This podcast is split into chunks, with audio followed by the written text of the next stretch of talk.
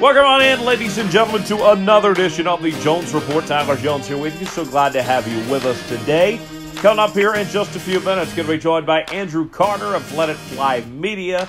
He is set to join us to tell us all about what's going on with uh, Let It Fly, as well as uh, preview the uh, Masters, which is uh, just a few hours away from the uh, time we're recording this. So, looking forward to talking about that with him and more. A, a, great chat with Andrew coming up in just a little while from right now. Thomas Bridges joins me today. TV, what's happening?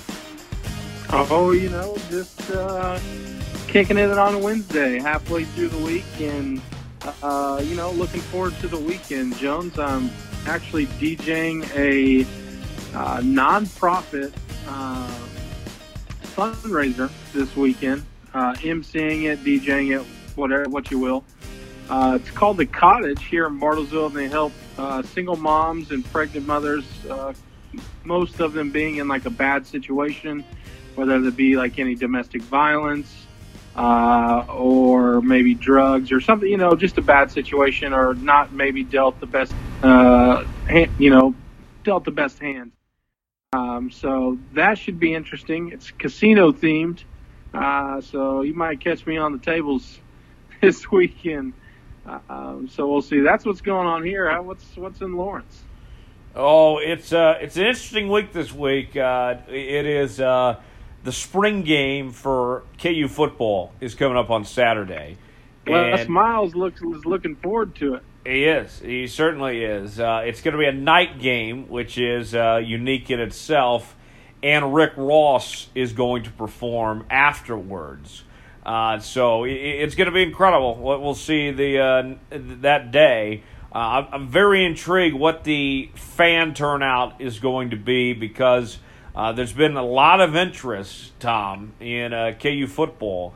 The uh, you know last couple months since this hiring was made, they've already exceeded last year's season ticket sale total, but how much is that actually going to turn out for a spring game? It is free, and with the night game, with the concert and all that, how many people are going to show up with it still being a spring game?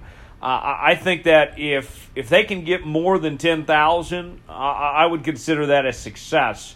Uh, based on that, in the past, the spring game has meant nothing to KU fans. Uh, I, I can't recall them getting more than a thousand previously for a, a spring game. So it should be a unique uh, endeavor in itself. Well, you know, I think so, and with just with it being the night game, I'm not going to call it anywhere near like Texas A&M's midnight yell. Uh, but it being that unique, I don't know of another night spring game uh, around the country. I, am not sure if you know of one either. Uh, I'm also not aware of a spring game that has a name like Rick Ross. Uh, so that in itself, I think, will get people to the stadium. Uh, if not, it just being a night game and maybe some hype around Les Miles. Uh, I would say Les Miles' personality and David Beaty's personality are two completely different things. Well, think about this, Tom. In, in if you would say, let's take the spring game out of the equation, that Rick Ross was going to have a free concert at David Booth Kansas Memorial Stadium on a Saturday night, you would think a lot of people would want to show up. And so I, am trying to think to myself, you know, hey, there's got to be an audience of folks that are coming for the concert and then the excitement around the football program and all that too. If if this is going to work out, if there's going to be a nice turnout, it's going to have to be some casual KU football fans that maybe were on the fence about going, but they're big Rick, Ross fans or something like that. To me, I, I think it's about as good of a setup as you could have asked KU to swing and put together to say, okay, you're going to give Les Miles for his first spring game, Rick Ross, and it's going to be a night game. I don't know if they could have really put this thing together and if there's any if there's anything else they could have done to try to generate any more interest than just that. Yeah, I mean, the way they set this up uh, literally worked out great for them. I mean, you can't ask for much more. I mean, it looks like they put a full effort into this. Uh, they, I mean, KU didn't half-ass this. They they have a plan going forward, uh, and I like what I see so far. Now, Jones, as far as about getting to meet Rick Ross, is that on the table for you? I hope so. I would love to meet Rick Ross. That would make that my would have day. to be the new profile picture. oh, wouldn't it? Like it, it would immediately go on the Instagram. It, Every day I'm hustling. every day I'm hustling, you know, just come up with some. Uh, there's so many lyrics I could come up with that could be a caption for potential. I mean, this is this is something that's got to happen. Th- This has got to be my goal this weekend: is meet Rick Ross and get a picture, right? Get this: if you meet Rick Ross, you, I mean, at this point in your career, you almost have to start a hip hop blog because now you've met Ice Cube, now you've make the biggest bezel, Ricky Rozay, Rick Ross, the boss. I mean, at this point, you could probably, you know, maybe start a hip hop show or a music channel. Right? And just just say that you know, just oh, I, I just casually apply for Hip Hop Nation on Sirius XM. right? Uh, here- here's my application. Uh, I've interviewed Ice Cube and Rick Ross, and you know we're we're pretty tight. You know, we we just make it happen. You know, I mean, we, we I love it. just keeping 100. I like it. I I'm down to make that happen. But comparably speaking, you asked about you know, hey, does this type of thing happen in other places? OU, for example, Tom. For the first time ever, they're doing a spring game at night and this season. They just announced it this week, but it was actually due to weather. Uh, due to weather coming in, they can't do it Saturday afternoon, so they're moving it to Friday night.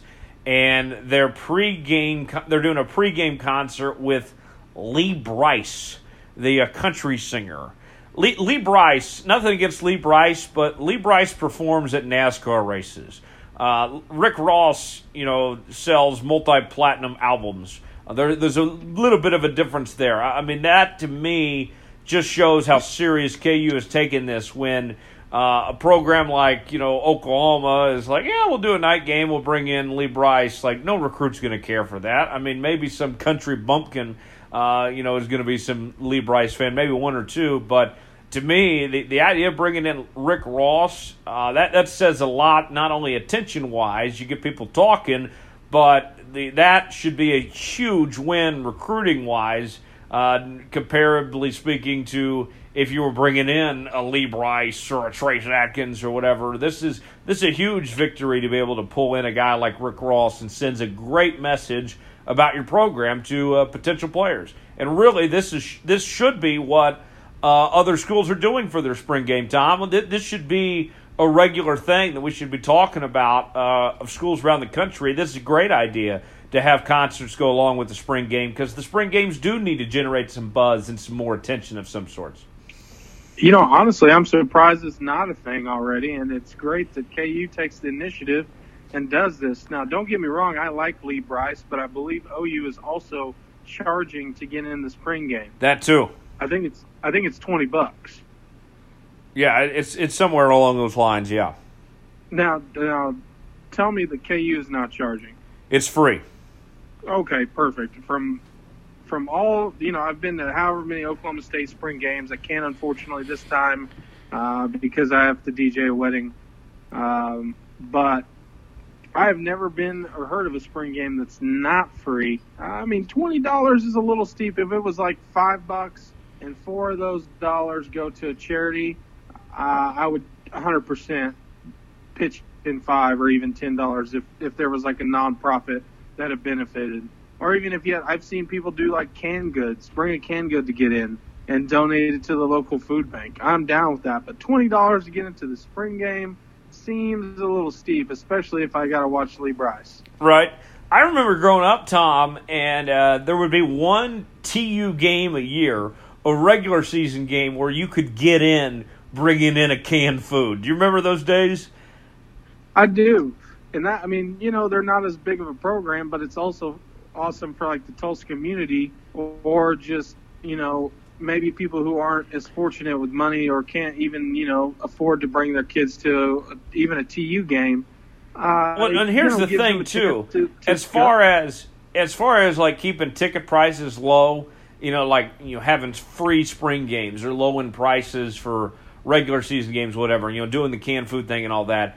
Here, here's the thing: is that you're going to make revenue anyway with all you're going to make in concession sales and with uh, you know the uh, merchandise sales that go on at the stadium. Uh, with all that stuff that, that goes along with it, there will be money that will be made. Uh, yes, you're letting people in for free, but I mean, the majority of people are going to end up buying something, and it's going to make up for the cost of them being there pretty quickly. Oh, of course. I mean, uh, now, when is KU going to implement uh, beer in the stadium? That is being negotiated. I want that as soon as possible, but uh, that's still got to be worked out eventually. Now, if you're in the end zone club, you get bottles of Maker's Mark, or if you're in the opposite end zone, uh, I'm pretty sure there was beer flowing pretty Yeah, heavily. and the suites have it as well. And based on the last few years of Kansas football, you certainly need that Maker's Mark to get through some Kansas football games. Yeah, no joke, and, and maybe I'm not over guesstimating here. Maybe the whole bottle. I, you know, I say that I like what KU's doing right now. I really hope you get to meet the big boss uh, this weekend. That will be, in my opinion, almost as cool as Ice Cube. That'd be up there, no doubt about that. Uh, I mean, my, my my list of best people I've met, Tom. I, I was thinking about this: Ice Cube, uh, Jeff Gordon would be up there. Allen Iverson has to be up there. I mean, you knocked out two birds with one stone in that day. That's true. Uh, I've met Dale Jr. Um, let's see, who else have I met? Uh, I mean, those are those are the ones that come to mind immediately. Uh, I mean, I, I've met all sorts of people from. Uh, uh, who who is somebody, Tom, just of any realm, uh, whether it be sports or entertainment, whatever it may be, that's living that you want to meet that you haven't met already? Uh, Gregg Popovich. Okay, okay. You could probably guess that one. All right, let's say entertainment wise, somebody in the entertainment world. Uh, John Mayer. Okay, I could have guessed that too. That's uh, that's, I that's would probably, I would probably cry meeting both. um, Tom. I, I would love to meet the Dalai Lama, That would be really cool. wouldn't it? That would be something, especially not only just to meet him, but if you could get an interview out of him, that would be something. I don't even know what I would say to the Dalai Lama. I, I don't think you would say anything. I just think he, in that moment, I think you just kind of have to just shut up and listen. For the longest time, the number one guy on my dream interview list was Chuck, Charles Barkley, and I interviewed him at the Final Four last year. So ever since then, I'm like, yeah, it's all gravy at this point. Yeah, I mean, you got to be a knucklehead, I was. It, it was. It was a terrible interview. A ter- terrible, terrible, terrible knucklehead, Yeah. terrible. That's a pretty cool one too. Yeah, Chuck. I mean, Chuck's up there. Up there. If you got to meet like the Shaq Diesel, uh, that would pretty be pretty cool. You got to meet Marshall Faulk. That was like my childhood hero. And Kurt Warner the same day. And yeah, and then Marshall Faulk had to go out and all those sexual harassment claims and kind of ruined it. yeah, I met. I went to the NFL Network and I met Steve Mariucci, Marshall Faulk, Michael Irvin, and uh, and Kurt Warner the same day. I mean, that's a you're, that's a Hall of Fame right there. I met. Uh, I met Kirk Herbstreit once. How was he? Kirk was good. He uh, he, he was good. He was just fine. He uh, very nice. Uh, he, he, he he's short of words. Actually, he doesn't say a whole lot uh, off camera. I mean, he says enough on camera that I'm sure he's probably out of breath. Right. he's he's everywhere on ESPN. He's, he's like Stephen A. Doesn't take another doesn't take a day off. So I'm sure that uh, he, he thinks he says enough. Uh, Here, there's one right there, Tom. I, I, I would love to see you and Stephen A. just debate and duke it out for like an hour or Did two. you imagine? oh my gosh! I feel like I would have to, to to keep up with him. I would need two things. I would need a case of beer and a thesaurus. and Adderall. I would probably tire out after a while, so I'm, I'm sure I would need something that or a case of Red Bull to go along with it. Would you uh, Um, would you be up would you be up for a screaming match or would you be trying to keep it calm?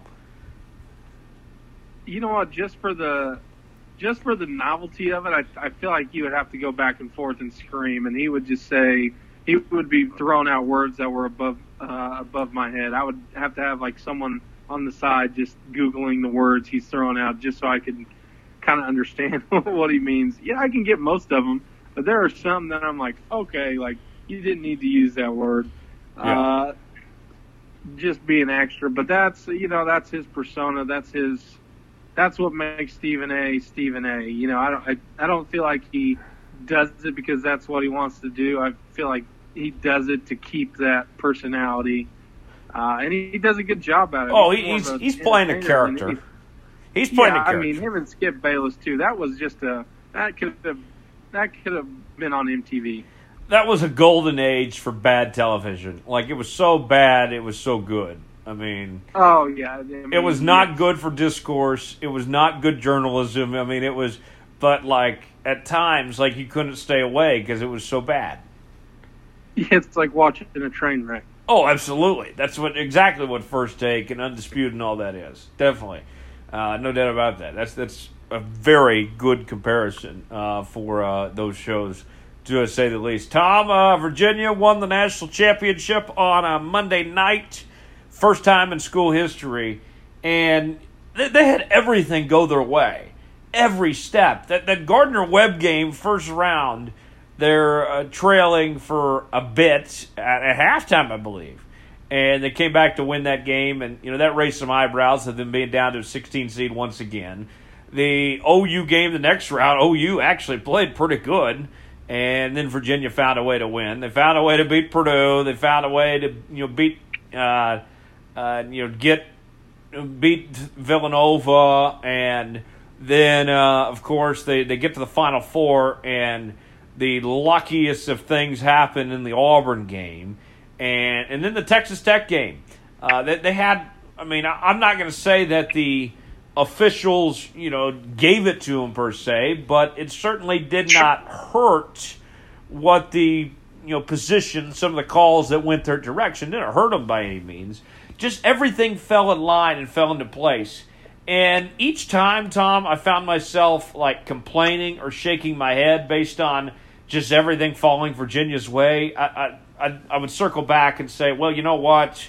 This is the same team that had their whole world collapse right in front of their faces following in the first round of UMBC last year. If there's any team that deserved to be the team of destiny, that deserved to have everything go their way this time around, it was Virginia. So uh, I I normally would be begrudging of what they went through, but uh, they deserved it. Uh, it was a great story from uh, where they came from a year ago. Yeah, it is. It, I mean, it's a 30 for 30 in the making. I mean, you're the first team ever as a one seed to lose to 16, and then the next year you turn around and go on a run uh, after, you know, should have lost to, excuse me, Auburn. Uh, even in the first game, it was a tester against another 16 seed, and you had Twitter live uh, going crazy, ready to just double down on Virginia's embarrassment of last year. Could you have imagined? Uh, I mean, there were people still on Reddit, on Twitter, on Facebook. There's memes out there of uh, of Virginia. It's, it was the same as Texas losing to KU in football, but honestly, probably ten times worse. Um, and then to face that adversity, to face that criticism, to face that embarrassment head on, and to come back the next year and win the whole thing, uh, you know, we don't get to see a whole lot of. We didn't get to see a, a really a Cinderella uh, of sorts this year, but in a way, Virginia was our Cinderella. Well, and, and the fact that they embraced their journey too, Tom. I mean, that's a great life lesson: is to embrace your journey to you know look back at the circumstances and the obstacles that you've been through and, and learn from them and wear them on your sleeves. And that's exactly what Virginia did. Is that they didn't hide from what happened in the UMBC game. Uh, Kyle Guy, his Twitter avatar for the last year was him holding his head down after losing to UMBC. And then after they win the national championship, he changed his avatar to him celebrating him winning the national championship. They did not hide from it whatsoever. Tony Bennett, those players, they uh, they embraced it, and to me, that spoke a lot about the character and the grit of this team. That not only were they able to come back and win the national championship the next year, but the fact that they didn't hide from what happened a year ago. They went back to work and they took care of business. Yeah, they did, and then maybe for them that was what worked best. I mean, essentially it did. Uh, just being constantly reminded of that embarrassment of the previous year, uh, kind of, a, you know, a motivation tactic to keep pushing to be better than they were last year. And honestly, it it worked out perfect for them. Uh, you know, some people it works as far as like motivation, as far as overcoming a fear or a goal or anything. Some people like to put past failure in the past, uh, where it was interesting to see Virginia embraced it and keep kept that uh, as a motivating factor all throughout the year. Uh, faced with adversity in the first round, uh, almost losing to Auburn, and then beating a Tech team uh, that honestly had every right to win the national championship as Virginia did. Uh, and what a great national championship it was. I mean, the ratings, what, were up like 20% from the previous couple of years? Yeah, it, it was uh, a great game. Going to overtime, that, that was one of the best championship games in my lifetime. Uh, that you I can recall. for much more. And and the way Virginia played in the overtime period, that was as clutch as you could get, outscoring Texas Tech 19 to 7 in the overtime period and going 10 for 10 from the field. It, it was an incredible job by Virginia in that overtime period. And Texas Tech put up quite the fight. Uh, I mean, this team was down double digits in that second half and still found a way to come back and compete like they did. It was an impressive job by Texas Tech uh, to be in that situation. To you know, they they could have you know fallen over and just giving it to Virginia once they got down, but they never gave up. It was a really good game. Jarrett Culver, you know, his shot was never really there like we anticipated, but he still was not afraid to take some of those big shots down the stretch and put himself out there. He did not lose any confidence at all. Uh, Chris Beard, uh, he's as good as any coach in college basketball right now. Uh, the job that he has done for this only to be his fourth year at the Division One level, to take uh, the uh, University of Arkansas Little Rock to the NCAA tournament in his first year, and then you know in his first three seasons at Texas Tech, they've only been to two Elite Eights and one Final Four at what Stadium referred to as the toughest school to win at in the Big 12. It's remarkable the job that he's done, and Texas Tech's going to have to do everything they can to keep him, and they need to because they have an incredible coach right now whose name should come up for every single coaching search. Uh, I mean, it is it's it's incredible what what he's done there, and they have a powerhouse. Texas Tech is yes, they did lose this one, and losing sucks. I get that, but as long as Chris Beard is at Texas Tech, Tom, the Red Raiders are not only going to contend for the Big 12 every single year, KU's not going on another big streak again. If they win, well, Chris Beard's at Texas Tech.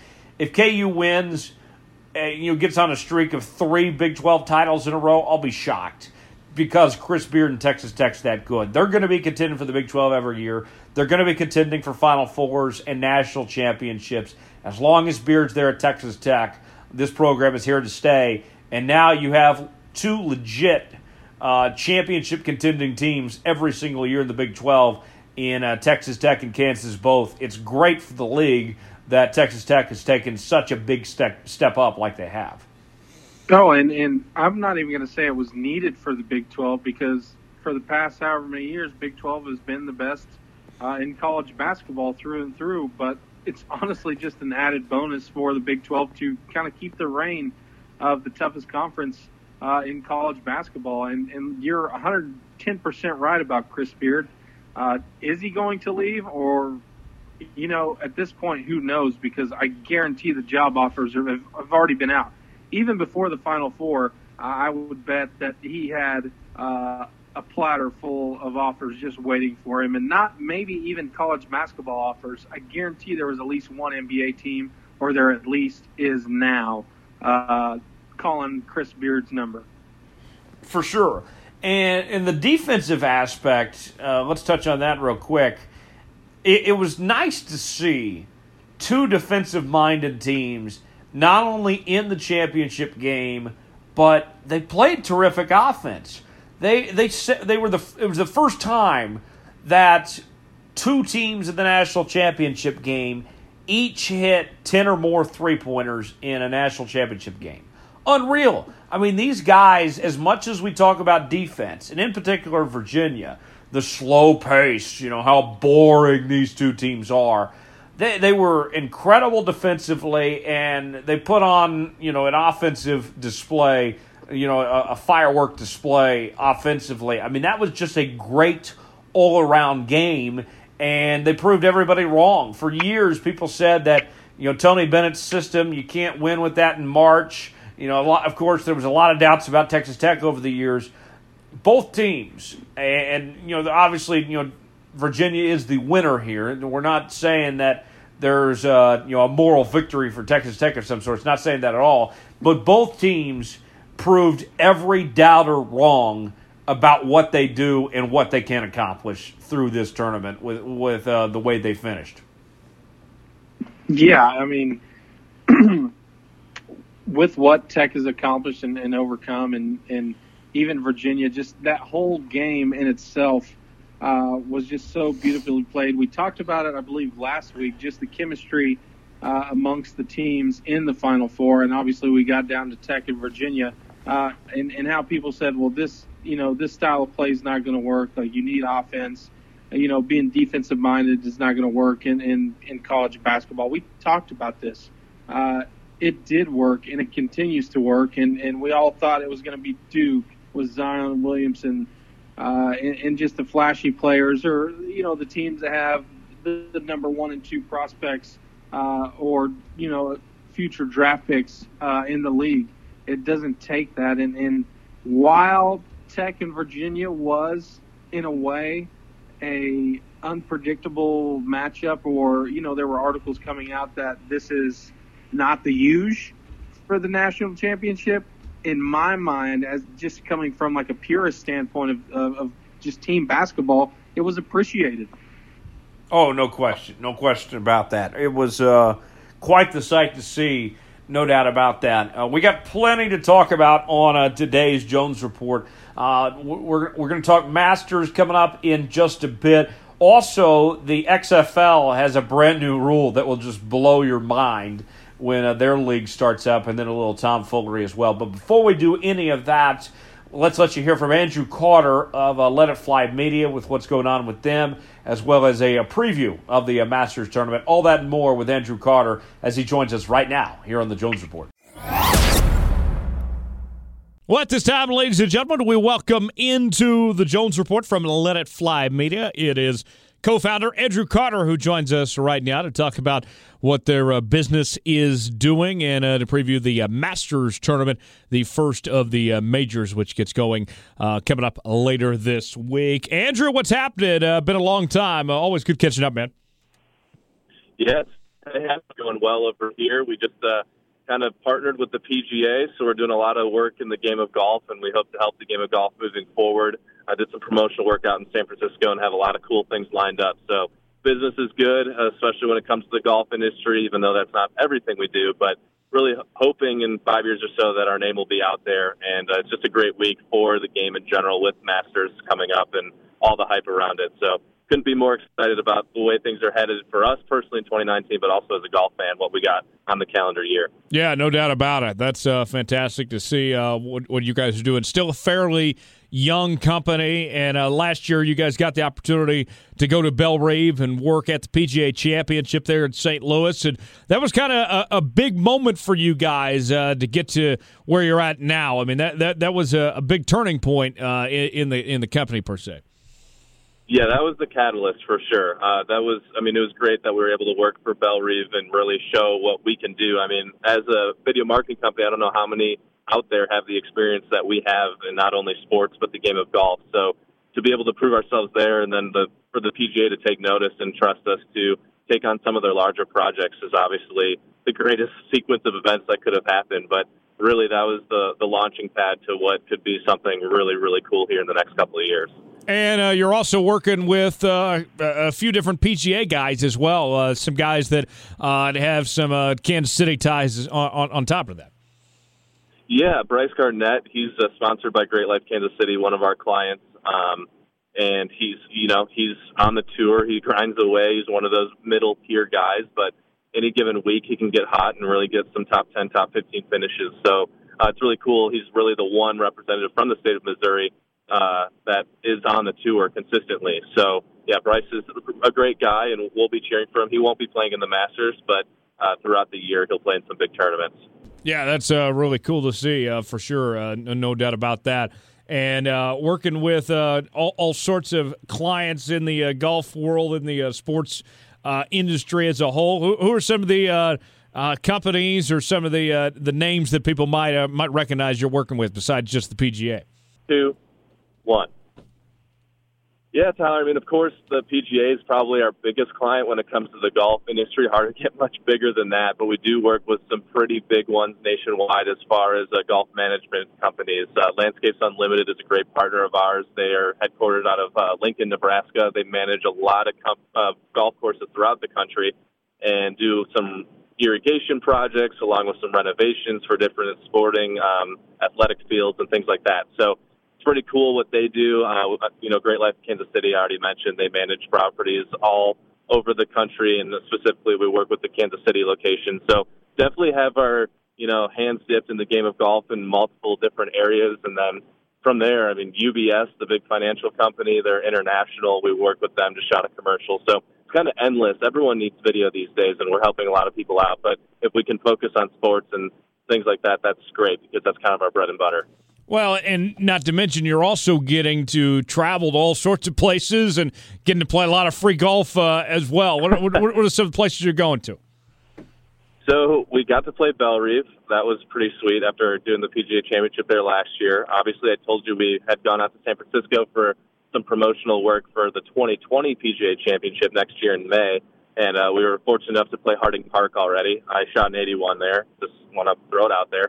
Um, and so we're, we're getting some great opportunities. And, you know, there's a PGA of America professional at every course in the country. So it's kind of nice when your client has those connections. And I would say we'll be playing a lot of golf and hopefully some free golf at some of the premier courses in the country as we travel around for these jobs. Uh, so it's, it's a nice gig. I think when we started the company, we decided we like golf, we like video, and we like sports. Why not try to combine all three of those things and you know, God willing, so far it's worked out really well. That's great. Uh, glad to see that things are working out for you. Uh, I mean, that that golf score should be getting better and better, I imagine, too, with uh, all this uh, golf you're getting in and, and seeing it all firsthand. That's a fantastic. Glad to see this uh, be as successful as it may be. Andrew, the uh, Masters this weekend. First off, what, what, what comes to mind when you think of the Masters? Watching this tournament over the years, man just the legacy, the legacy of Augusta, and just how great the tournament is. But also, I just think it's one of the best events in the sense that even people who don't play golf or love golf consistently,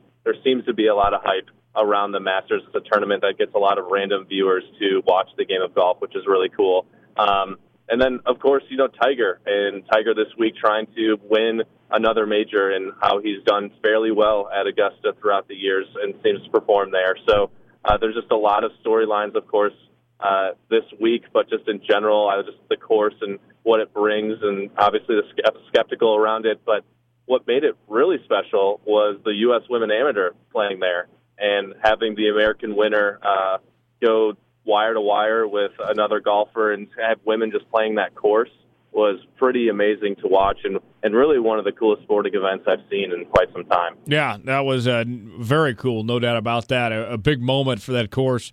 Uh, a long way for sure from where they've been uh, at, at, one point in time. You you mentioned Tiger and uh, Tiger playing some really good golf within the last uh, you know, 12 months with what he's been able to perform and put together. Came very close to winning a major last year. Ended his season last year with that uh, Tour Championship victory. What what do you think's clicked for Tiger uh, in these last several months to to get him to play at a high level again? Because uh, you know, yeah, he, he dealt with the injuries and such, but even when he was out there for a bit, he wasn't playing that great. What do you think has uh, elevated Tiger to play at, at such a high level once again? Well, you should be asking my uh, co-founder Ben Walnick these questions because he's about the biggest Tiger fan I know, and we're in the car right now going out to a job. So I hope he thinks my answers are good enough. But I, I think I know enough about Tiger to answer that. And really, for him, it's just keeping his drives in the fairway because even when he came back and he was healthy, he was really struggling with the driver. Um, once he straightened out the driver, he was really staying competitive. Uh, as you mentioned, he was pretty close to some of the majors, but putting, putting is the key. It's like Tiger can scramble around and get to the greens and make par, but when he's making birdies, there's really no one out there that can stop him in the sense of the way he gets from you know the tee to the green. So uh, I think for Tiger, it's just being healthy, being able to walk the course comfortably, which we feel like we've finally gotten to that point, and then just bringing in his game. I, I don't think he's the same Tiger of 10 years ago where he's just going to dominate every single week, if he can put it together for four rounds, it seems like he always has one hole or one round where he doesn't put it together. But he's still the best golfer in the world when he's on his A game. I believe that. Of these uh, four majors, Andrew, is this Tiger's best shot to uh, to get a major championship victory this year, or is it going to be one of the other three? How are you feeling about this weekend uh, compared to his other chances to get a major championship this year? Yeah, everyone always asks that, and I really think Tiger's at a time where he could really win any of the majors. I'd say probably the U.S. Open would be the most difficult for him at this stage in his career, just with all the heavy hitters out there and what the U.S. Open seems to bring uh, as a challenge. Like he, he really wants to attack the course where he can get a lot of birdies. When the U.S. Open tries to keep it around even, Tiger seems to struggle in situations like that, but the Masters is good. I think the British Open really fits his game well these days because he can just keep it straight with his long irons um, and get some roll on fairways. And so I almost feel like the British Open is his best chance these days, and that's we saw last year. He was so close there. Um, the PGA is tough, the PGA Championship, because so many low scores get posted where he just has to play great for four rounds. But then we saw Bellerive, he almost did it. So uh, I don't know. I think I think he's at the point where his game is at a place where he can win any of these. I don't know if there's one that you're saying, well, he can only win there, and there's no way it happens with the other three. It's just will he put together four rounds, and we know at Augusta he can do that. Well, it, it, seems like with Tiger, and, and, correct me if I'm wrong in this, Andrew, that uh, you know what what we've seen in the last 12 months is Tiger's done a really good job of finishing well and you know playing well in rounds three and four but yeah. you know, round one or maybe round two, he, he, struggles a bit. I mean, a place like Augusta that he knows well, uh, that he's played so many times, could be an opportunity where we could see Tiger come out strong right away with knowing that course and knowing the ins and outs. This might be his opportunity for him to finally have that strong start we've been looking for. No, you're exactly right because there's been multiple times where he started rounds with a double bogey on the first hole, or through through three holes he's like two over, and then all of a sudden he goes on a little streak, but he's just he's kind of fighting back from the very beginning. So it's that consistency of all four rounds, just avoiding bogeys because his game's at a point where he can get the pars and eventually some birdies. He just has to avoid the bogeys. Um, so you're right. He knows Augusta really well, and hopefully he doesn't start slow. Then he's got a great chance uh, to grind it out because he has been a Saturday Sunday guy recently. And um, as Ben pointed out behind me as we're talking, you know, I, I mentioned that the U.S. Open normally doesn't fit his game, which is probably true, but it is at Pebble Beach this year, which uh, Ben reminded me, and that's a course that he's obviously dominated in the past. So if there's a year, if you're going to go to a Vegas bookie and say Tiger's going to win one of the four majors, this might be one of the best years for that bet. Yeah, I think so. I think you're definitely on onto something there, uh, no doubt about that. Andrew Carter, Let It Fly Media, joining us here on the Jones Report this week. Uh, you know, speaking of great golfers, uh, there has not been a better golfer on the planet in the uh, last 12 months than Brooks Koepka. What he's been able to do. Uh, he did not get to play in last year's Masters due to an injury and uh, was spectacular in the other majors. Uh, what are you expecting from Brooks Koepka? I know that he, he's got a, a bit of a chip on his shoulder uh, from not getting that opportunity to compete in Augusta a year ago. Yeah, it's hard. Brooks is just a steady and easygoing guy, and if he's playing well, as we saw Bellerive, it's like yeah, good luck trying to catch up with him. He bombs the ball. He keeps it straight. He's fairly consistent. Um, so just like I mean, the, the money is made on the tour at, at putting. A lot of these guys can hit it far. A lot of them are good getting to greens. It's can you putt and can you limit two and three putts? Those are the guys that uh, the reason why there's the Justin Thomases and the Rorys and uh, it, uh, Dustin Johnson, all the big names are good because they're great putters. They put they put everything together in a round. So Brooks is the same exact way. He's so good off the tee that when he's on putting, it makes it really hard for guys to keep up with him. So, you know, the Masters is one of those tournaments where it's the best of the best playing in it, and really anyone can go out there and win it. Um, a lot of guys know the course; they've played it multiple times. So I like Brooks' chances, and of course, in the last year, he's been the most, uh, I guess, consistent golfer, winning a lot of big tournaments, especially when it comes to majors. But Rory's kind of on fire right now too, and I'd say a lot of people think Rory's got a good chance this week. So, if you had to choose between uh, Rory or Brooks, uh, who do you like uh, as as possibly the uh, the favorite this weekend between those two? You know, I do like Rory. It's always hard to say uh, someone's going to do well because they've done so well recently. But Rory's been top ten consistently in the last couple of tournaments. Uh, maybe maybe a top fifteen finish in there, but no worse than that. So going into it, I believe I read that Rory is the favorite to win the whole thing. So I, I really like Rory's chances probably more than Brooks, especially since Brooks didn't even play there last year, like you said.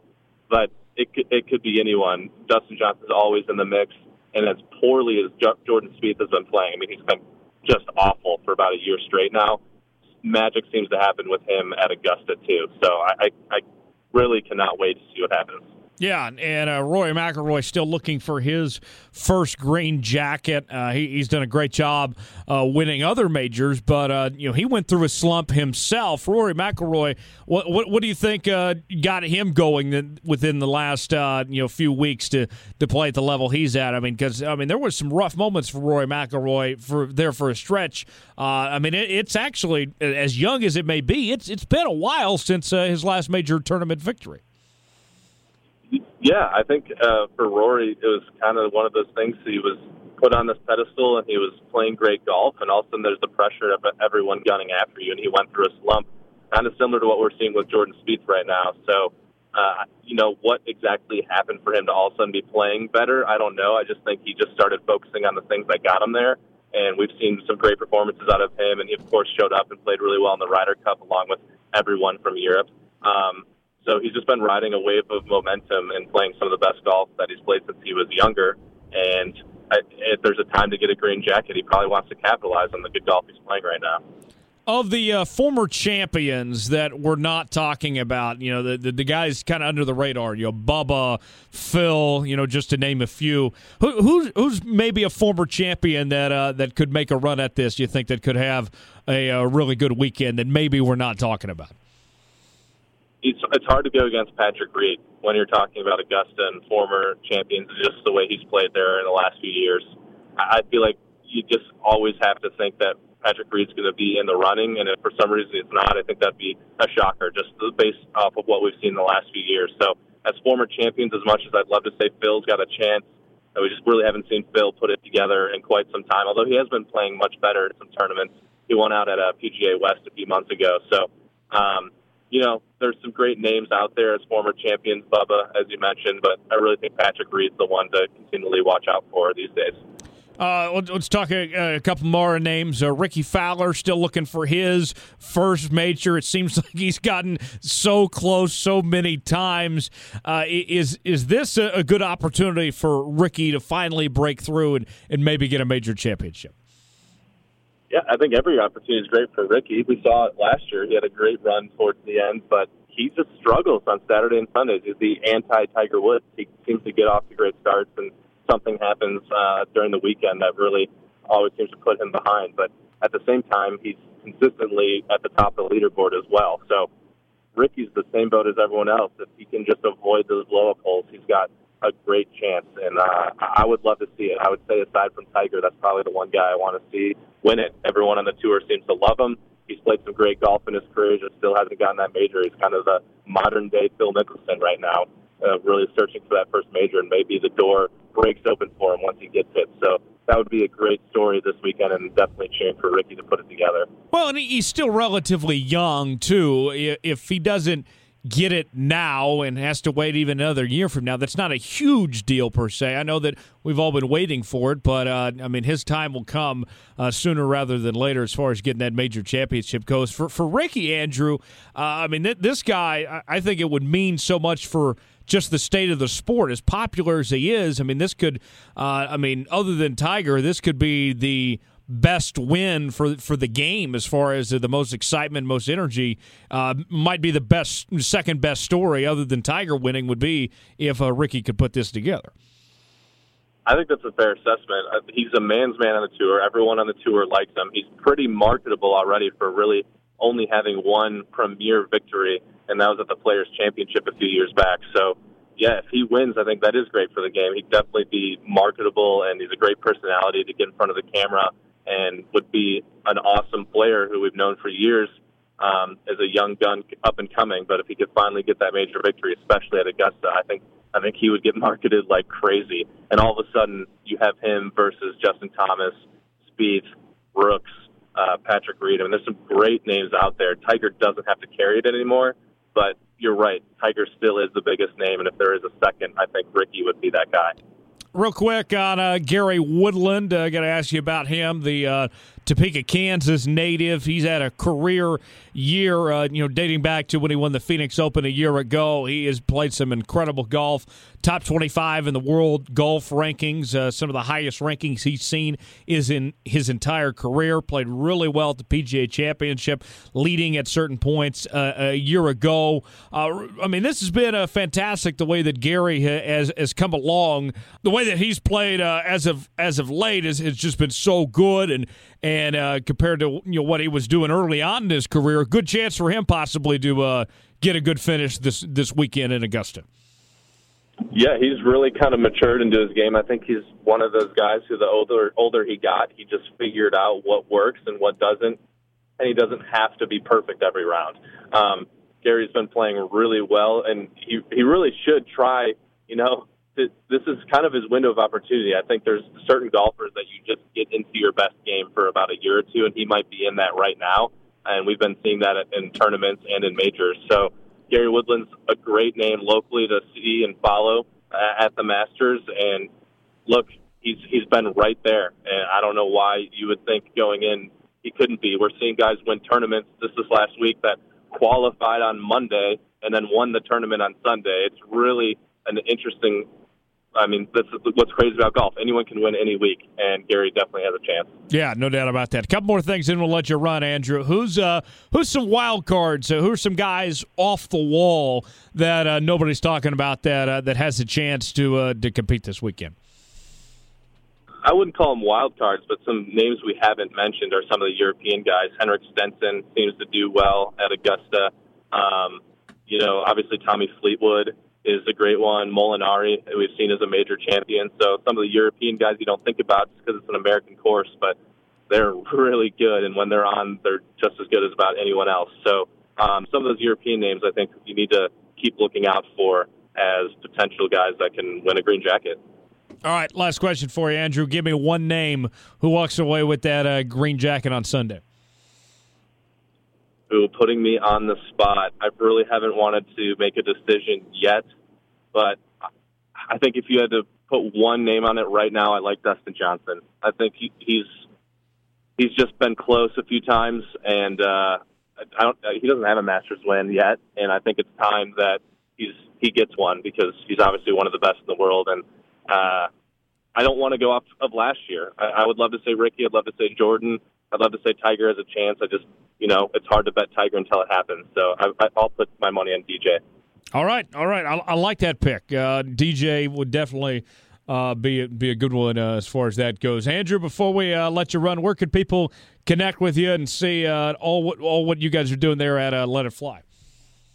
Yeah, the best place to find us is uh, www.letitflymedia.com. Take a look at some of our stuff, and we have a form to fill out if you need some promotional video of any kind. And obviously, social media. We have uh, just search Let It Fly on Twitter and Instagram. We we keep things posted as well. But we, we we try to make a lot of products for our clients. We're not always really showing off on our own social media platforms what we're doing because we're a little more client focused than selfish, I would say. But at the same time, you can definitely see what we're doing on those uh, platforms. All right, don't wreck any drones, and uh, we'll t- catch you down the line. Appreciate the time, Andrew. All right, thanks, Tyler. Big thanks to Andrew Carter for joining us here on the Jones Report today. Tyler Jones Thomas Bridges back here with you now. Let's continue the Masters discussion, Tom. And, you know, when we come back to the Masters every single year, it's amazing how well this thing has aged. it's like a fine wine, it gets better every single year. That they go back to the same course, which is unlike every other major. Uh, you know, it's the same venue. It's everything is totally the same every single year, but yet that place gets more beautiful. The golf has gotten better. The uh, golfers, uh, you know, it's more competitive than it's ever been. So many good golfers in the sport right now. Uh, there, there's just a lot of good things going for the Masters. This is, uh, I, I, don't know necessarily ratings wise if it's going to break any records per se compared to previous Masters, but this is one of one of, if not the highest points that golf has ever been in entering the Masters and and just where the uh, state is of the sport and the Masters right now. Uh, it's incredible, and Augusta's got a lot of momentum right now. They just finished the uh, first ever women's amateur last week, which was a tremendous success. Crowds were incredible. Of course, they're allowing female members now, you know, dating back to 2012. There's just a lot of good things going on for golf in Augusta right now heading into this weekend. Oh yeah, for sure. And then, like we've talked about multiple times before, just how good uh, of a setting it is for any sporting event. I mean, if you it, it transcends all sports. When you talk about the Masters, you're you're talking about one of the most prestigious places on earth. Uh, not only for sports, but just as far as scenery goes. I mean, we wouldn't even if we went, we wouldn't even need to play a round of golf. I would just like to walk it maybe like an early morning, maybe a little bit of fog going on. Uh, just to even walk that course or to even be there uh, on the same grounds as however many legends have walked uh, would be incredible. I'm very jealous of Jim Nantz this week, Tommy. He's covering he covered the uh, Final Four, you know, called the uh, Final Four in the national championship on Monday, and then rolls around to do the uh, Masters on Thursday.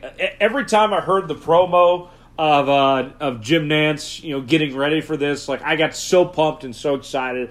It's finally here. I mean, th- this is the week of Jim Nantz. Like, where I, I imagine that even Jim Nantz is as even though he is Jim Nantz, he's got to be feeling like he's on cloud nine this week every single year. Oh, you would think he's the, one of the best jobs in sports. I mean, it might be the most classic intro in any sporting event. Hi, friends, or hello, friends. Uh, I mean, that just in itself is a classic line, and, and he's got most, maybe arguably the most most wanted job in sports. If I could be anybody in sports this week, actually, maybe even for the world for that matter, I might be Jim Nantz this week. That would probably be this. Would this would be a good week to be Jim Nantz. Oh, of course. Really, any week is probably a good week to be Jim Nantz. I'm sure he has his bad days, but I'm sure his bad days are, are probably close to my good ones. I mean, his his bad days hanging out with Phil Simms weren't really that bad, big picture wise. No, it might be it might be terrible to hear him talk or to commentate but at the end of the day, if you're Jim Nantz, you're you're sitting pretty good. Right. Yeah. And and with Tony Romo now too, uh, that uh, that crew has been fantastic. But yeah, Jim Nantz, uh, he'll be on the call this weekend uh, for the Masters and uh, for what's in store there. And we talked about the depth that there is in golf. We'll, we'll do our fantasy picks coming up in just a moment. But Tom, I'm looking down this list here and sure, you have your favorites. You know, Rory's the favorite going into this weekend based on the way that he's played as of late. Tiger Woods is going to be up there. We'll talk about Tiger here in just a moment, but you know Brooks Koepka's won three out of the last six majors. Uh, I mean you going down the line, a guy like Jordan Spieth, who's won this tournament before, who was the best golfer in the world and looked like that he was uh, well on pace to you know break a lot of records is not even being mentioned this weekend. Uh, I mean, it's crazy just how much depth there is that a guy like Jordan Spieth has been kicked to the curb. I mean, there's a lot of guys that could contend. I, I think that you'll have your favorites. You know, there'll, there'll, be a number of them that'll finish in the top ten. But even with that being said, Tom, I think that we're still going to have a couple surprises. There's going to be guys we're not talking about that are still going to find their way into finishing in the top 10. You know, and Jones, we talk about it every April. Goodness, for the however long that I've known you and however long that we've kind of shared a little bit of love of golf, we always talk about this. Every time the Masters comes up, it's never who you think it is. Never. Uh, even last year, Patrick Reed, who would have guessed? Uh, I mean, he's obviously not a bad golfer enough to win.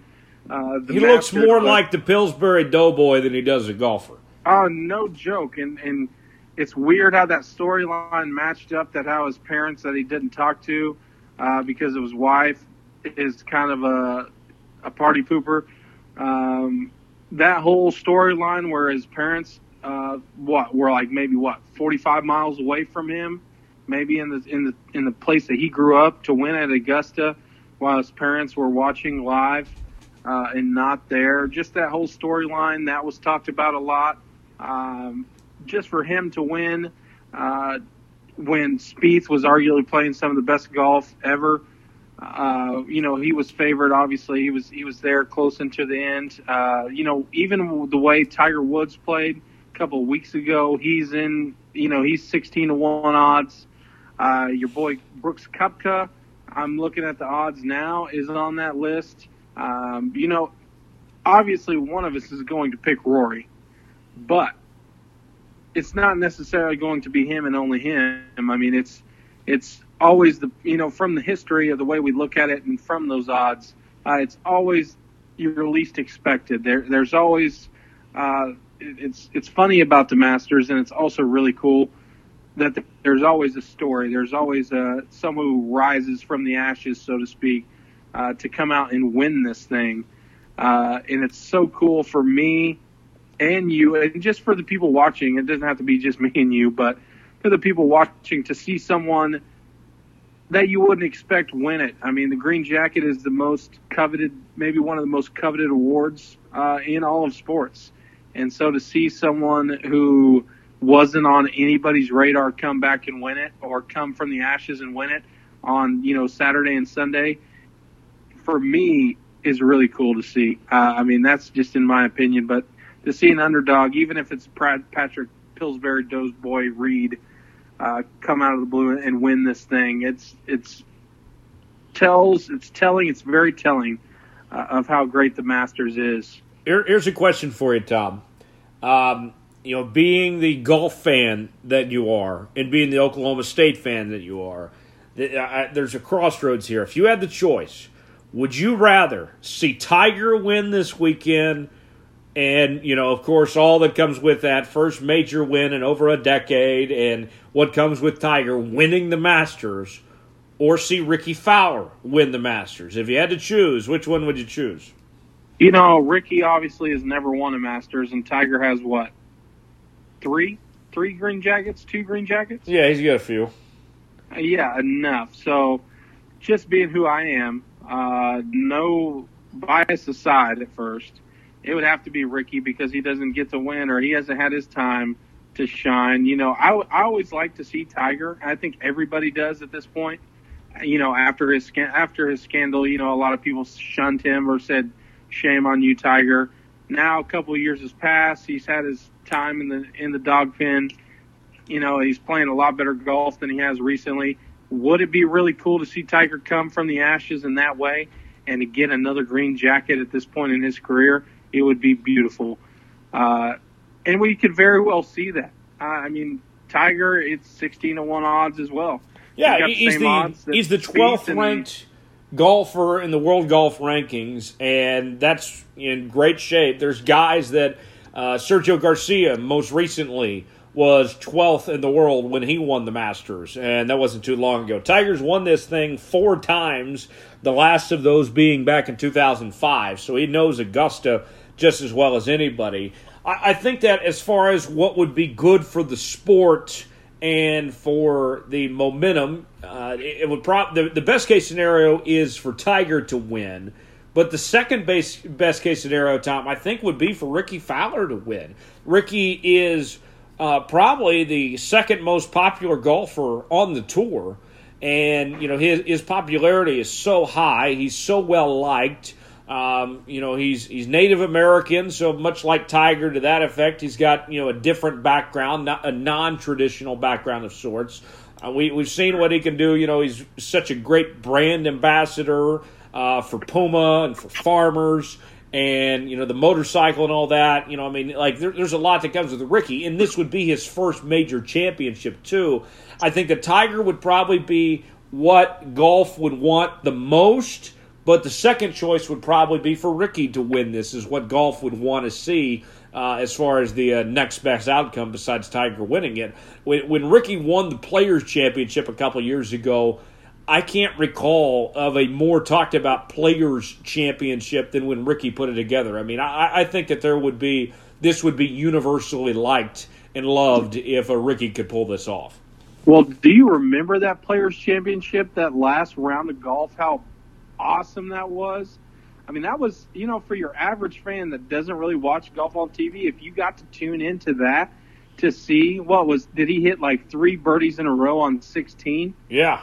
I mean, that was incredible. I mean, that was one of the best displays of golf by Oklahoma State bias aside that I've ever watched. I'm, you know, I'm not super avid on golf, but that was super fun to watch. I mean, that was competitive golf. That was just you know, taking shots back to back to back. Uh, that was clutch after clutch after clutch, and and to see maybe Rickie Fowler t- to win this thing, you know, he stayed like you mentioned the the brand loyalty to Puma. Uh, you know, not the biggest brand obviously in golf, uh, but maybe for Rickie that is the best thing because when you think of Puma, in a way you think of Rickie Fowler because he doesn't just wear your you know your average color. She's always going out bright. You know, obviously has like the full orange outfit, and he throws some pinks in there. He throws some pretty crazy uh, outfit, some pretty crazy, you know, uniform appearances um, from time to time, and and just what he's done. And you mentioned how well liked he is. I feel like he's very involved with the fans.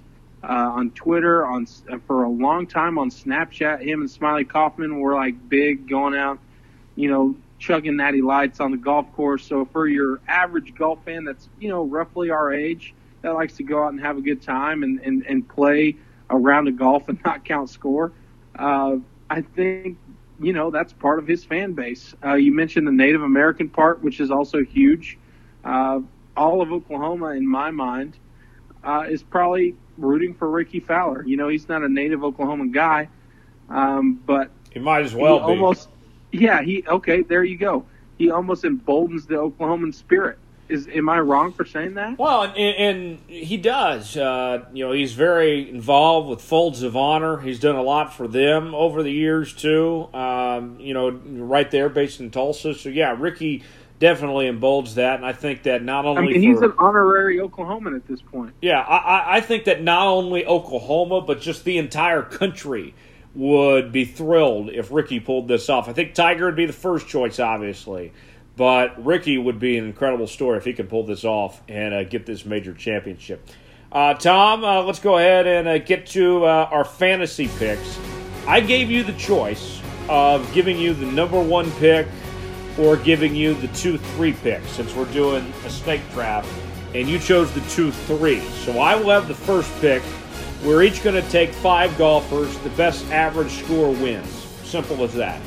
And uh, when I when it's all said and done, Tom's going to owe me dinner. So there we have it. That's how we'll settle this. Hey, to be fair, I think I came out ahead last year. I think we even had Nolan in on it. Uh, I, I, can't remember actually how, how last year went. Uh, that, that, that was last year. We, are we're focused on uh, the week ahead as far as what's to come. Uh, first pick, I had the first pick. I'm going to go the odds-on favorite. Give me a Rory McIlroy with the first pick off the board. Tom, uh, your first two picks. I like our go-to guy. I'm not even going to lie, and you probably saw this coming. I was hoping you weren't going to take him. I will take Rickie Fowler. Rickie. I will do it. Okay. Uh, I will take Rickie right out of the gate. I will also take Dustin Johnson. Ooh, DJ. Okay.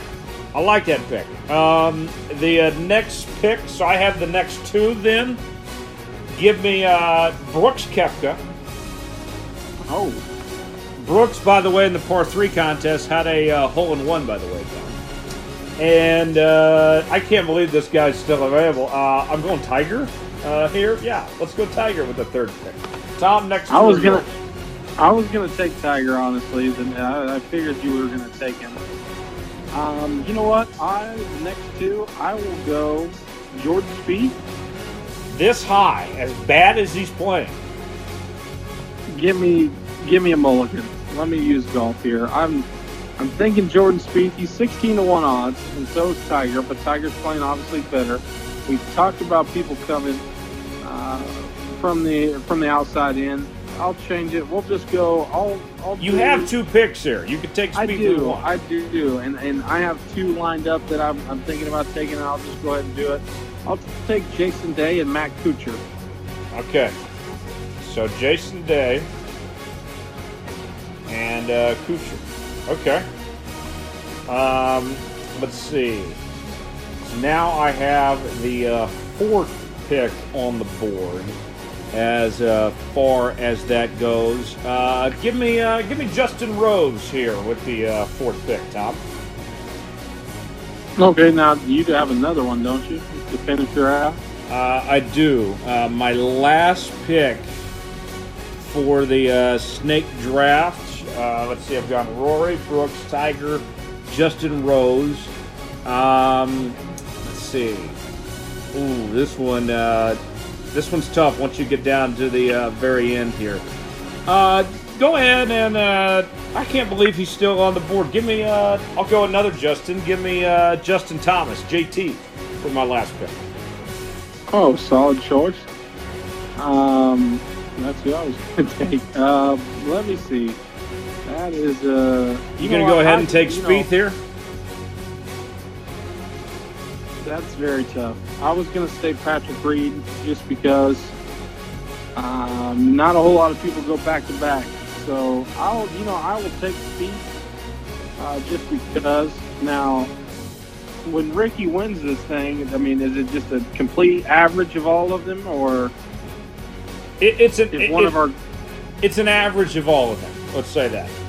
Okay, that's that's fair. So if you're you're saying if Tiger poops the bed and doesn't make the cut, How, how about this? Uh, uh, let's say this: if you have the uh, the winner, you get two bonus strokes. I, I okay, done deal. Okay, there we go. So then you get a little prize for being correct, a little extra, and, and two strokes. That's fair, right? I think that's fair. Okay, if it were uh, you know a bigger field, if there was more of us, then maybe more strokes. But two between the two of us, I think that's fair. So two strokes. There you have it. My team, Team Jones, is Rory, Brooks Koepka, Tiger Woods, Justin Rose, and Justin Thomas. My world golf rankings in my draft time, I was able to get the number one golfer, the number four golfer, the uh, number twelve golfer, the uh, let's see, the number three and the number five were who I were able to get with my uh, with my draft. My world golf rankings, not bad.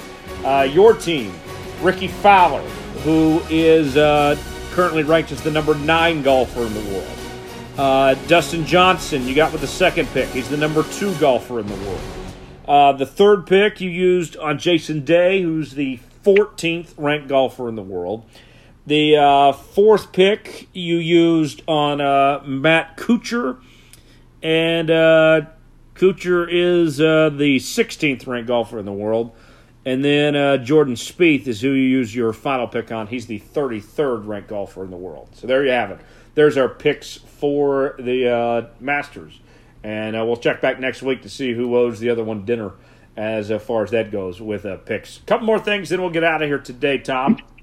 Uh, let's uh, move to the XFL. We told you last week, uh, we talked about the end of the Alliance of American Football. And, Tom, I'm still sad about that, by the way. Um, I'm going to forever miss the, the Alliance. But in the uh, meantime, we have the XFL to look forward to, uh, about a year away. And the XFL, Tom, they have decided, word leaked out from Pro Football Talk, that the way that they're going to do overtime in the XFL is there's going to be 44 players on the field at one time. you're going to have 11 on 11 in one end zone and 11 on 11 in another. And it's going to be two point conversion plays going back and forth. This sounds insane, Tom, but I would expect nothing less from the Extreme Football League headed up by Vince McMahon. And you know what? They say this thing's only going to take five minutes to do overtime. They actually might be onto something. This could be uh, brilliant. This could be idiotic. But the chances of this working, I would say, are higher than not. Uh, as far as executing overtime goes, we've always been talking about, you know, hey, they need to shorten the game overtime is too long in college, but it's too short in the uh, National Football League. They may have found a solution with this here, and it's still a good balance of offense versus defense, too, where they both matter just as much in this case. Yeah, they really could. And, and to be honest, when they say college football overtime is too long, you know, there's a point in time that you get to that too long might be too good.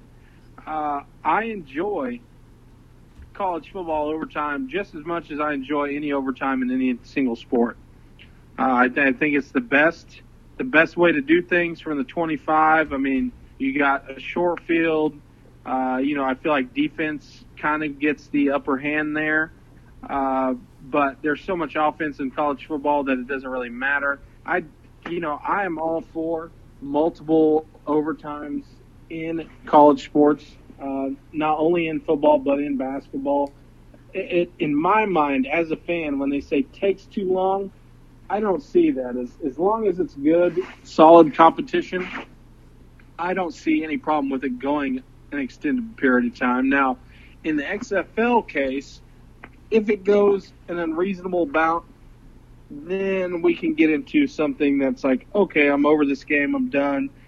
It's gotten way out of hand um, just because it's a newer league and it's not the top tier competitive football like NFL is. Um, so XFL is really working with something here that might be a game changer when you put 44 players on the field at one time. Granted that one side has 22 and the other side has 22. Um, there might be a good level of chaos there. Right? And, and the way it's going to work is you get a point if you force a turnover. Could you imagine if you force the turnover? You can't necessarily just run it back to the other end because there's going to be guys waiting for you there. I guess it's going to be a dead ball of some sorts as far as that goes uh, if you force the turnover. So there, there's a lot of things to figure out, a lot of potential. Tom, to me, this is uh, this is the equivalent to a shootout in hockey or penalty kicks in soccer. This is essentially what this is. Yeah, that's what it really seems like, and it is exciting. I mean, that part's exciting when you see PKs in soccer. Uh, for the average fan who's not a purist of, of you know football or soccer, uh, that gets exciting because it's automatic scoring. I mean, you're either getting a goal or you're not, and it's a shot on goal. Uh, so for the average soccer fan, you're pretty much seeing automatic points. Um, I guess you know you could say for hockey the same way because there's not that many goals scored, so you're seeing the best, you know, the the best with the stick and the best with the with the glove. Um, so maybe you introduce that to football uh, in a way because if you have to go back and forth, uh, then the anticipation builds and you don't have to wait 25 yards to get close for a touchdown or an extra point. You get that instant gratification of someone either scoring or they're not. And there's a 50-50 chance per se on every play that you're getting either a score or you're not. Uh, and so what really is interesting with the advancement of sports betting is that you're getting that almost instantaneously. And, and, and with, and we've talked about this before, with the way sports betting is going, uh, and with even what the AF had going on their little sports app or their little sports betting app, you almost get that betting on every play feel. Um, and so with, you know, as we continue to advance, as we, we continue to get progressive on sports betting, I could see this getting insane. Oh, th- this could this could blow up, and especially if you know right now. Think about uh, if you bet on that uh, Virginia Texas Tech game, Tom. You would think you know if, if you had Texas Tech to cover, you know they were a one and a half point underdog. They uh, you know they tie and go to overtime, and you're like, okay, great, Tech's going to cover. Then you know they, they got it, and then Virginia goes on that run, and all of a sudden gets the backdoor cover you could it could be easier in the sense of that you know hey if it goes overtime they're not going to be winning by you know more than you know two points. That could be an equalizer. Could be easier actually to gamble as far as that goes with uh, with this overtime uh, if this works out. I think it's a good idea. You, we, we talked tom about the the all 22 camera and the all 22 film. That they might have to come up with an all 44 camera at this point uh, to be able to get all this in. I think this would be unique. I want to see how it actually works and how it looks, uh, but it seems to be a good idea. I'm not opposed to it. What is the best overtime in all of sports, Tom? What do you think it is? You, you mentioned you like college football overtime, but looking at the entire sports landscape, what's your favorite overtime if you had to pick one? You know, honestly, it still has to be college football. Just the way they do that in, in the calls and the, I wouldn't even say petitions necessarily just yet, but for the calls from the fans to make the NFL exactly like college, uh, when you look at what college is, I mean, I, I feel like it's probably more popular than NFL or more favored just because you have teams fighting probably harder uh, than what some NFL teams do. Uh, just how that can go and how crazy that can get. You know what? After the second overtime, you have to go for two.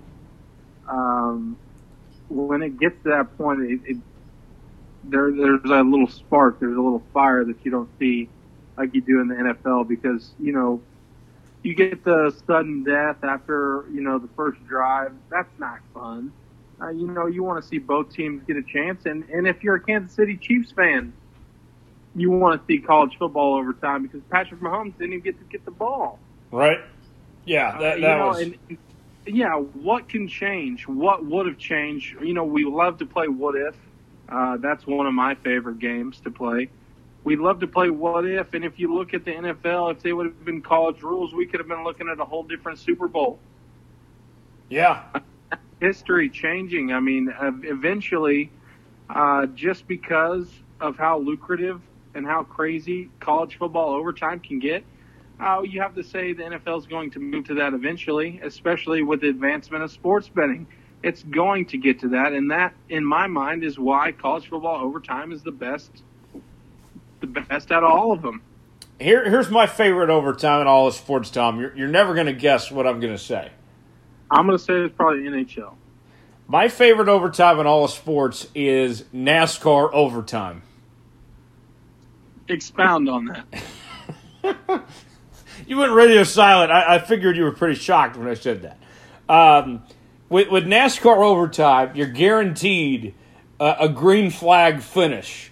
That it's a caution can't end the race. That can't just stop it from happening. You're guaranteed a green flag finish and you know you're going to get at least two laps in if you go into overtime and it goes by quick and it's competitive and they'll keep going to overtime go to extra overtimes until they get a clean finish with no cautions. I, I like uh, that's my favorite overtime is a NASCAR overtime. Obviously, that can't really be compared to any other sports because you can't necessarily have you can't have an overtime unless it's a, a race of some sorts like you can in a NASCAR overtime. That's my favorite. You know, that's a, that's an interesting pick, uh, and it's a lot different, obviously, from any of the four major sports. I mean, if we're going to add that in, I don't mind the extra innings in baseball. I don't mind it either. Uh, I mean, when you get a game of extra innings, I mean that's uh, I mean I, you're getting uh, you know more baseball. You know you're getting uh, extra extra innings at a discounted rate. You're not getting free baseball. You're getting uh, just more for what you paid for. to me, and that's it's more uh, competitive. I mean, there's more on the line that you. It's there's. I feel like in America today, as sports fans, we like anticipation. We like instant gratification uh, we, we like to be on the edge of our seat. And for sports like NASCAR, where you race around the track a million times, when there is an overtime, you get that instant gratification where, hey, someone's about to win. This is we're going to a photo finish. In baseball, you get the extra innings where, hey, uh, you know, someone could hit a, a walk off and it would be a beautiful thing. And that's a, you know, that's a, a gym on Sports Center. That's a top top ten play. You hit a walk off, you're pretty much guaranteed to be on Sports Center's top plays. You want to talk uh, about a beautiful thing, Tom? I was uh, I was watching the national championship game the other night. It went to overtime, and I was at Buffalo Wild Wings. How perfect is that? That is perfect, and you didn't even get to hit the, uh, the whatever that button is called that they always promote in the commercials. The uh, you know, tripping somebody up, sprinklers on the field. No, it, like, it, just happened naturally. It, it, it just happened naturally, which you know, which is awesome too. I mean, I mean, I know we already talked about the national championship game, but man, what? Not only between two teams that haven't really been there before, I, I believe neither of those two had a national championship beforehand. So you're you're seeing two newbies. It's not the Duke. It's not. I mean, for you, that's sad. It's not KU. It's not North Carolina it's not any of the blue bloods. Seeing that, you know, I'm completely fine because if you think about it, if you looked at changing college basketball over time to a shootout, I mean, what do you just have your, you know, pick your four best players to play a game of 21? Right. Or knockout. I mean, that would be lame. Um, knockout for overtime. That would be could hilarious. Could you imagine the madness in that? Oh yeah. I feel like the G League should move to that. I might actually watch the G League just, just for over. Yeah, there, there, you go, just for novelty. I mean, when's the last time you played a game of knockout? I think it would have had to have been 12th grade for me, which has almost been 10 years. I play it with youth kids every once in a while. Do, do you get spanked, or do you have you have you won one? I've won. Uh, there have been other times where I was like the first person eliminated too. It just varies. Yeah, if the person behind you is a shooter, then I mean you're good, as good as gone. Yeah, it's like being eliminated in the first round of the NCAA tournament. I mean, you know, sometimes oh. sometimes it just gets the best of you. You run into a bad matchup. Sometimes it, it is what it is. Uh, before we get out of here, Tom, let's uh, get to our Tom Foolery story of the week this week. What do we have in store? So, Jones, we're going to uh, Australia for this one. Uh, Australian. It's been a while since we've been to Australia. We've been there before on this, but it's been some time. It no, it really has been some time, and uh, this is Australian in honor of uh, our favorite British golfer, uh, Adam Scott. Uh, yeah, there you go. Exactly. I'm surprised no one picked him. I thought about it. He's won the Masters before. He's got the long putter um, back now too. Watch, hey, he might be a, he might be the guy that does it. Uh, we always talk about the guy we think least of. Um, Australian bros figured out a software glitch to get free McDonald's hamburgers.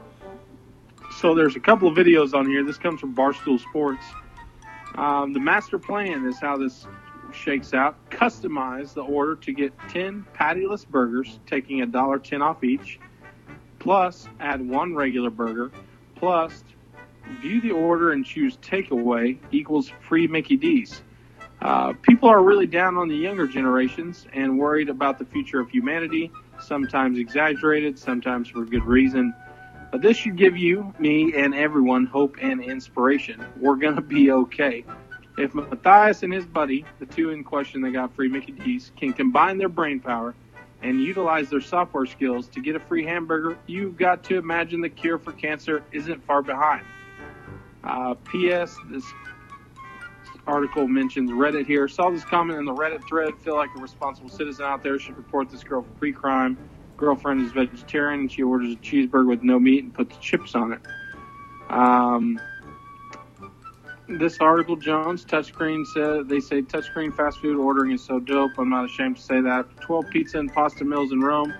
Found a cozy McDonald's touchscreen order like four value menus. Sit down, had it served to me, and enjoyed one of the best meals of my life. Unfortunately, I wasn't smart enough to get it for free. Uh, Joan, so basically, from what I can understand to this, through which without watching the videos, is that these two people uh, uh, figured out a way to get free McDonald's by ordering one thing at a time. Uh, as it says, customize the order to get 10 pattyless burgers, uh, add one regular burger, uh, and choose takeout or not sitting down to eat in the restaurant and you get free Mickey D's. uh, through the touchscreens. Now, Jones, there are a few McDonald's that I've heard of that have these new touchscreens. Uh, I personally have not been to one, but I know they are out there. In a way, I didn't want them to publicize this. If they could have just kind of flown under the radar so more of us could have figured this out and got free Mickey D's, that would have been appreciated. Um, now I feel like McDonald's has probably fixed that glitch. Yeah, I would bet so. I, I like what you said that you know, it would have been nice if this one stayed under the radar a bit. And maybe we're doing a disservice by putting this story out there, uh, per se. But it, it is brilliant. I applaud it. The the effort, the creativity to get to that point, Tom. That is uh, that is fantastic. Uh, I'm not worried about the state of America and our future when we have you know geniuses pulling off stuff like this. Uh, this is great. I have a McDonald's, Tom, uh, just like within walking distance from my apartment that has the touchscreens, and wow. you can you better believe I'm going to at least attempt this anyway. It's it's it's worth a shot. You, you can't lose anything doing it. Yeah, I mean, I, essentially, I'm I'm guessing that you can just hit the start over button for what you want if it doesn't come out right. Yeah, yeah, exactly. I, I would think so. So I haven't used I haven't used one of these touch screens. Uh, I mean, this is revolutionary. I, I don't like the touch screen in the sense that it does take away jobs. Um, but in a sense, hey, if you can get free Mickey D's out of it, I mean, you got to try it. I mean, at the end of the day, and more so, McDonald's is, McDonald's is cheap, but at the same time, if you can save money and just and figure out a you know a little loophole, why not? Isn't I mean, this McDonald's the cost? One of the biggest corporations in America. I mean, they have enough money. Isn't this the cost that McDonald's uh, chooses uh, in uh, cutting back labor and going to machines? Is accepting the error and the fault that comes with the machines? I mean, they're going to figure out the bugs eventually. Uh, but I mean, they do. I mean, just look at the McFlurry machine. I mean, it's always down. Have you ever been to McDonald's I mean- and the ice cream machine actually was working? No, and you know what? We talked about this the other night. Uh, actually, my friend Jose uh, and my friend Keenan, we we went through a McDonald's um, late at night, probably like three in the morning, and this actually this past Saturday I was in Tulsa and we went through a McDonald's and my friend Jose said I want a McFlurry, I want some ice cream. So we drive through and he says, "Hey, can I get a, a, a medium or a Oreo McFlurry?" And the first words out of the guy's mouth it says, "I don't want to sound stereotypical, but the McFlurry machine is down." Oh And no! On Jose's face, I thought I, we all laughed. We just cracked up, and because we had obviously talked about it. Watch, we're going to go through, and just like always, the ice cream machine is going to be down. Lo and behold, it was down. Uh, so I don't know if he was lying to us or just you know didn't want to make the McFlurry uh, because that's an easy out now for any McDonald's employee, at least through the drive-through. Uh, but he didn't get his ice cream, so he went to QuikTrip and got um a, a pint of I don't even know some chocolate chip cookie dough. Not a bad uh, consolation prize, but No, I mean it still cost him another good. trip, though. No, yeah, we had. I mean, literally, we had to go right across the street, but uh, we still had to all get out of the car and go and get something to eat. But One time, I got uh, very frustrated with McDonald's, Tom, because uh, it was uh, it was just drive-through hours. The dining was closed, and I walked over there, and they would not serve me because I was a walk-up. Uh, they required me to be in a car. Isn't that discrimination for me not being in a vehicle? it should be because you know what, Sonic, before they even had the walk-up ones that you like sit on the bench uh, and order kind of from like in the middle of the drive-through or the middle of the carhops.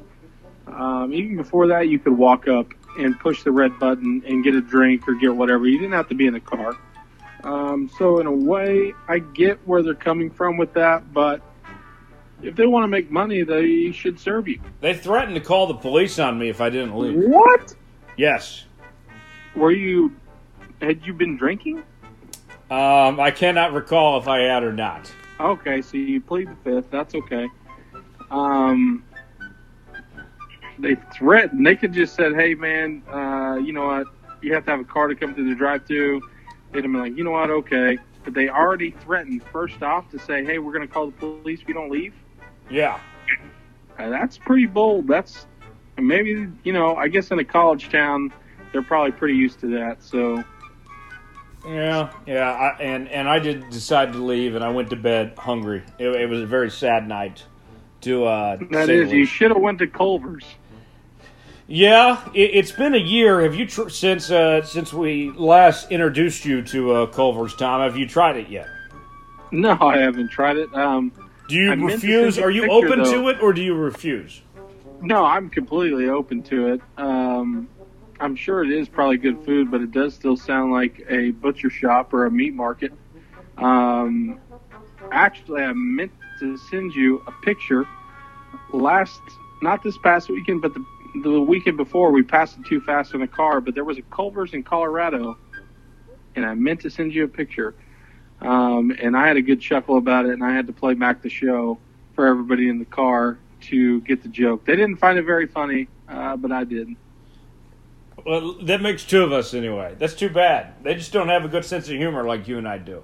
Uh, I about didn't think so. They they weren't into the tomfoolery. I guess not. Tomfoolery is not for everybody. You got to be like a chosen, you know, type of people to understand tomfoolery, and that's what we bring to this program every single week. I uh, got to get out of here, Tom. Uh, big thanks to uh, Andrew Carter for joining us today, and uh, Tom did. Uh, have you done your taxes yet? Uh, I got like four days, and I haven't started. Uh, I, I'm thinking about getting the extension at this point. Really? See, I knocked it out in the first two weeks. You're you're an overachiever. Well, I wanted the money, honestly. Did you get the money already? No, I did get the money. I've actually already spent it. I put it towards some bills, and uh, I took old girl out, and we went to float. And uh, uh, maybe another tomfoolery story for another day, which is not really tomfoolery, more of a uh, an experience that you should try. And I would almost bet there's one in the vicinity of you. Uh, a float tank. It's um, a deprivation tank. Nice. Uh, we went and floated on that tax money, and that was an experience we can talk about for another day, or maybe a different tomfoolery story. But uh, if there's one in the vicinity, you have to go try floating. All right, I'll keep that in mind. Um, I'll, I'll I'll think about that while I'm doing my taxes. Man, that, that'll give me motivation to get it done as far as that goes. But uh, follow us on social media Facebook.com forward slash Tyler Jones Live and Tyler Jones Media Group. Twitter at Thomas underscore Bridges, at Tyler Jones Live, at TJ Media Group. You can find us there. Instagram at Tyler Jones Live, at Insta Thomas, at Jones underscore report. We are there. And uh, make sure to subscribe to the show, iTunes, SoundCloud, Google Play, Spotify. Leave us a five star review or don't leave us one at all. And uh, we'll see you right back here on the Jones Report next week. Have a great week, everybody. Enjoy the Masters and get your taxes done. And we'll see you here on the Jones Report. So long, everybody. Go Rickie Fowler.